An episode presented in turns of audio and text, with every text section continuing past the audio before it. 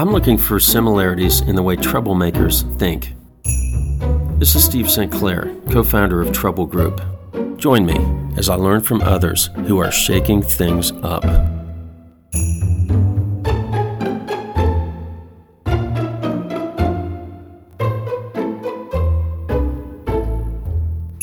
Here's trouble. James Eaves.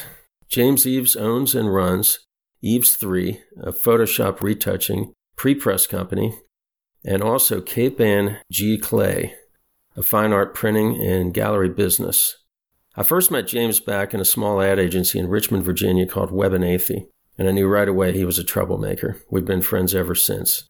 James is a lifetime member of the Art Students League of New York, and he attended the School for Visual Arts and also in New York. He's a classically trained fine artist who's been doing commercial graphics and retouching for national corporations for decades. If you study the work of James, you'll agree with me that he's the Yoda of the graphics art world. The quality of his work is legendary. Welcome, James. Hi, Steve.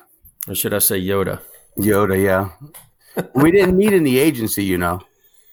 Oh, that's right. We met in the seminar thing. No, we met playing Kung Fu. Oh, that's right. Yeah. That's right. Yeah, that's where we met. Man, that's been a long time ago. I remember doing kung fu with you in the agency, which was weird. I'm sure people got a kick out of that. Yeah. No pun intended. That was really bad. Young. Young. yeah, those were fun days. Yes. Innocent and uh, rebellious, I think pretty well sums that up. So let's jump in, man. One thing that really interests me greatly is how you've not only survived the turmoil of marketing and all the changes in that business that we're in, but you've thrived. How did you pull that off? How did you find your way through this to get sort of into an area of it that completely fits with your your creative training and your sensibility of uh, fine art? Well, I would say first that it was um, flexibility, you know, and and um, not resisting change when I came up, you were a you know an apprentice in some sort of trade, and then you became a journeyman, and then you were a master, and then that was it, and then later you died. what happened with the digital age is everything changed every three years, every two years, now every forty minutes, and when that started way back in mid '80s, I would say, with the Scitex system, which was the you know really the first imaging professional imaging system. Mm-hmm and the Kodak Design Master, which I was trained on. I jumped right in. I mean, I you know I saw that as like the future, and rather than waiting for the future to you know sneak up and bite me in the ass, I uh, I jumped in before it started. Um, I took a cut and pay to get on a Kodak Design Master and learn the uh, Unix based pre-press station and the image editing station. Um, I took a big cut and pay to do that. You know, I was a manager of a pre-press department at the time. And then from every, and every since then, every time I saw some kind of change, I went after it. Of course, there's times when, you know, I went after a technology that, you know, crashed and failed. Flash, you know? Oh, yeah. You know, you learn it and then it disappears and all that knowledge is. So I've learned also how to throw away knowledge, you know, and, and only keep what I need. Right. But it's always about learning the, you know, what's coming next or what's happening right now or staying current and I don't even like to use the word current because you have to really stay ahead. Yes, good statement. I like that. And then, uh, other than that, you know, as a digital imaging guy, I diversify as much as possible. You know, I do photo retouching for photographers and and uh, you know the advertising world. I do fine art printing. I do photography. I do image restoration occasionally, but I don't like that much and all of it's based in you know a, a primary skill set of digital imaging photoshop so james what advice would you give your younger self there's this meme going around social media that's one of my favorite all-time favorite sentences it's relax nothing is in control that's great that's awesome it's, it's absolutely hands down favorite meme of the decade, favorite thing to say. And it's both, mostly it's just the relax part. Yeah. You know, relax. You know, it's, you know, the next thing is going to get here, however it's going to get here, but, you know, enjoy what you're doing. I haven't seen that yet. I'm going to print that out and put it on my wall. Nothing is in control. I saw one where a turtle was upside down. you know, That's great. okay, I've had those days. Yeah. So let me ask you this: if it's if if you think it's true, and I, I know you will, how is your disruption of the industry? And I do see this what you're doing as disruptive. hmm Um, you're you're in the industry, but you're all over it. You've been ahead, of, not just up with it. You're ahead of it. How does your disruptive nature make the industry better? This word disruptive, I like. Um, I don't picture it as disruptive, but I like it. It is, like you said, it is apropos. Mhm. Uh, I would say that it's um, it's like a take no prisoners, no holds bar, you know, possibility in the world. Like you know, you work with me, and it's, it, it is going to be done right. It is going to be done well. It is going to be done. Co- I'm, I'm big into cost effective. Yeah, You know, I mean, it, it has. You know, you there's a lot of guys out there that can do a great job, but they're going to charge eight million dollars for it or whatever. You know, um, and I would say that that's the thing is that I, I, I I'm I'm not allowing for um, uh, shortcuts, any even from my clients. hmm You know, I mean, if you want to play with me, it has to be done well. It has to be thought out. It has to be communicated. The the working relationship has to be clean. yeah.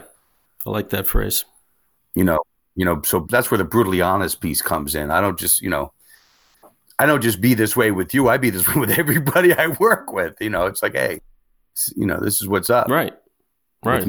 if you, you know you, if you don't want to hear the truth then don't you know go find somebody else No, I remember I was here shooting with with my crappy photography skills, shooting uh, product stuff and sending it to you so that you could pull it out of the fire, and and it was a serious dumpster fire many times.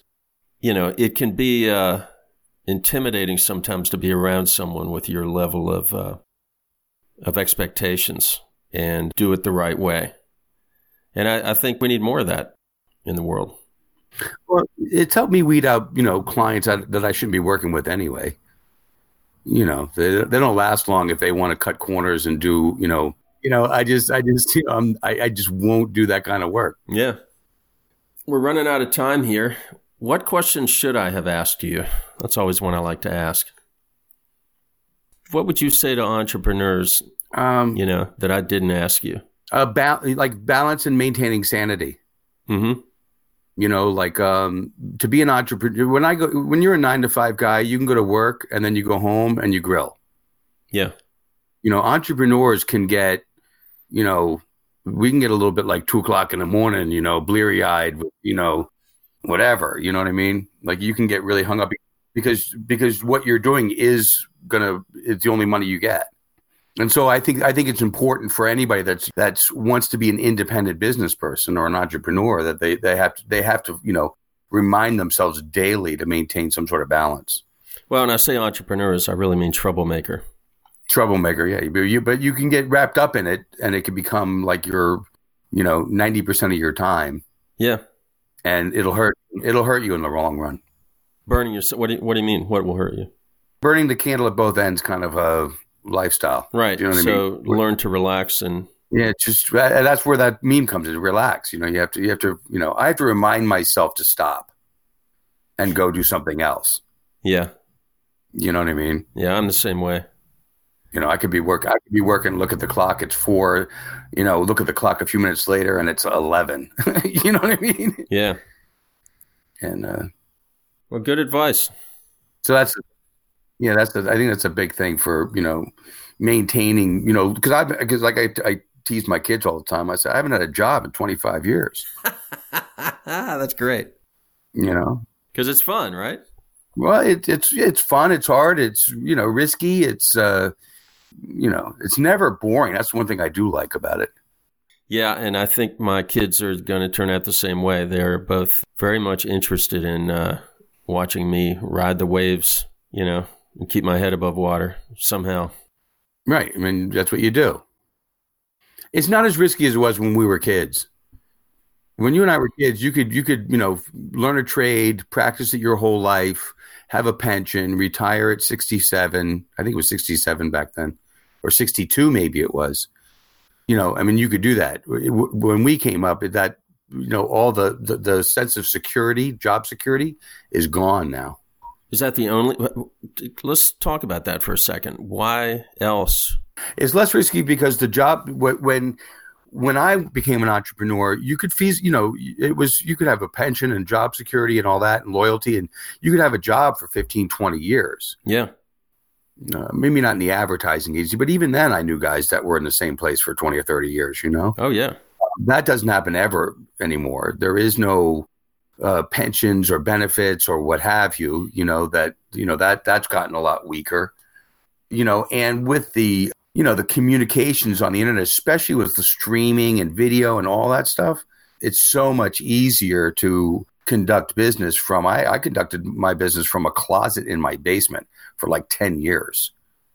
And i was working with fortune 500 com- companies right? And they didn't they don't they don't know where i am you know they just know the work they've seen they just hear my voice on the phone they don't know where you know that i'm in a closet in a basement well and like me i'm you know, it's definitely been easier for me to pivot to stay ahead of the market because the market has changed so fast. I uh, sold my agency I had for 10 years because it was my partners, frankly, were ignoring the internet and uh, couldn't get their heads wrapped around it. So I pivoted over to the internet and I was doing what ultimately became content marketing. And I saw that getting commoditized and boom. And the reason you, I can do that is because you can do it now because the internet primarily. Right. I mean, it takes very little to get a business up off the ground and and to to talk it up amongst your your your prospective clients. And if you're truly offering something that'll help them, and you're ahead of others, then you're gonna you're gonna have a good long run rate.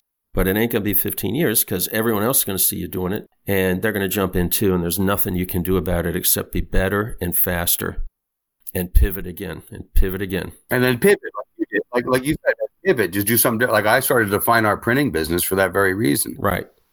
You know, I needed, uh, you know, I needed some, I, I needed something that was a little bit more uh, long term and required less of me in the business, mm-hmm. So that I could eventually just collect money from it. And I, you know, it was a, it was a way for me to pivot. I, I, was able to I was able to use all my skills and bring in all you know, and all I had to do was buy equipment, and and now suddenly I have a whole other income generated. It also helped me with you know cash flow. Yeah, absolutely. Freelancing is you know you're working three months on a project, you get you know forty thousand dollars, and then you know the next check's not going to come for seven weeks. Well, what do you do? you know what I mean? right. you know, so it's nice to. Well, also I, the thing I like about Cape Ann is that, like compared to photography in terms of capital expense and video. So now you got people moving into 4K cameras. That's not a small amount of money. Mm-hmm. And, you know, you've, you've got to have a ton more storage to store it, and you've got the expense of that. And, you know, you you've constantly got to upgrade your lighting to keep up and stuff like that, but uh, especially the cameras. Right. You, I suspect, with Cape Ann Giclee, don't have to have a ton of capital expense in that, right? No, it's pretty big actually. Fine art paper is expensive. Yeah, but that's but my point is the technology is going to change, not going to change. No, I mean I buy a, I buy it's you know I buy a new printer once every three years or so. Okay. You know, I mean because the color the color the ink technology is advancing a lot over the last ten years. It's advanced a lot. It's one of the reasons why I got into it. It's the pinnacle of printing technology. Right. I mean, it's absolutely the best print of any file you'll ever see. See, there you go again, going with the top of the line and, and pushing the edges of it, right. staying up, staying up to date. That's, where I wanted to be. I wanted to be right at the end. and it has the the longest uh, lifespan of any printing type of printing in the world right now. Oh, cool. You know, it's it's you know people people you know artists will want to print their work because they have to sell something. They can't you know that's that's how they make their money is to sell work. Right. So it's it's got it's got a it's relatively safe, I think. Well, that's cool. Yeah. James, I'm going to wrap it up. Uh, yeah. I want to I want to thank you for sharing your experiences and uh, enlightening us on your unique approaches. And I'll be processing this podcast, probably turn it into two, and we'll send you the link. Okay. And uh, love you to share it with your network, and we'll do the same, and uh, spread the word about your companies and have you as we do more of these podcasts. I'm going to be looking for consistencies between troublemakers out there and connect people. Yeah, I'm, I'm looking forward to hearing about that. Yeah, it's going to be fun. There's there's certain things you said that really struck me as possibly an experience or piece of knowledge that everyone out there who thinks this way, who approaches their career this way and their life this way, will recognize. And those are the those are the points I'm looking at looking out for in this uh, podcast. To those who are listening, check out the work of James Eaves at eaves3.com. That's E V E S 3, numeral 3.com. And James with his wife Anna at Cape Ann Giclee. That's C A P E A N N G I C L E E dot com. This has been a Trouble Group podcast. Learn more about us at troublegroup.com. If you're a troublemaker and want to be on the podcast, email steve at troublegroup.com.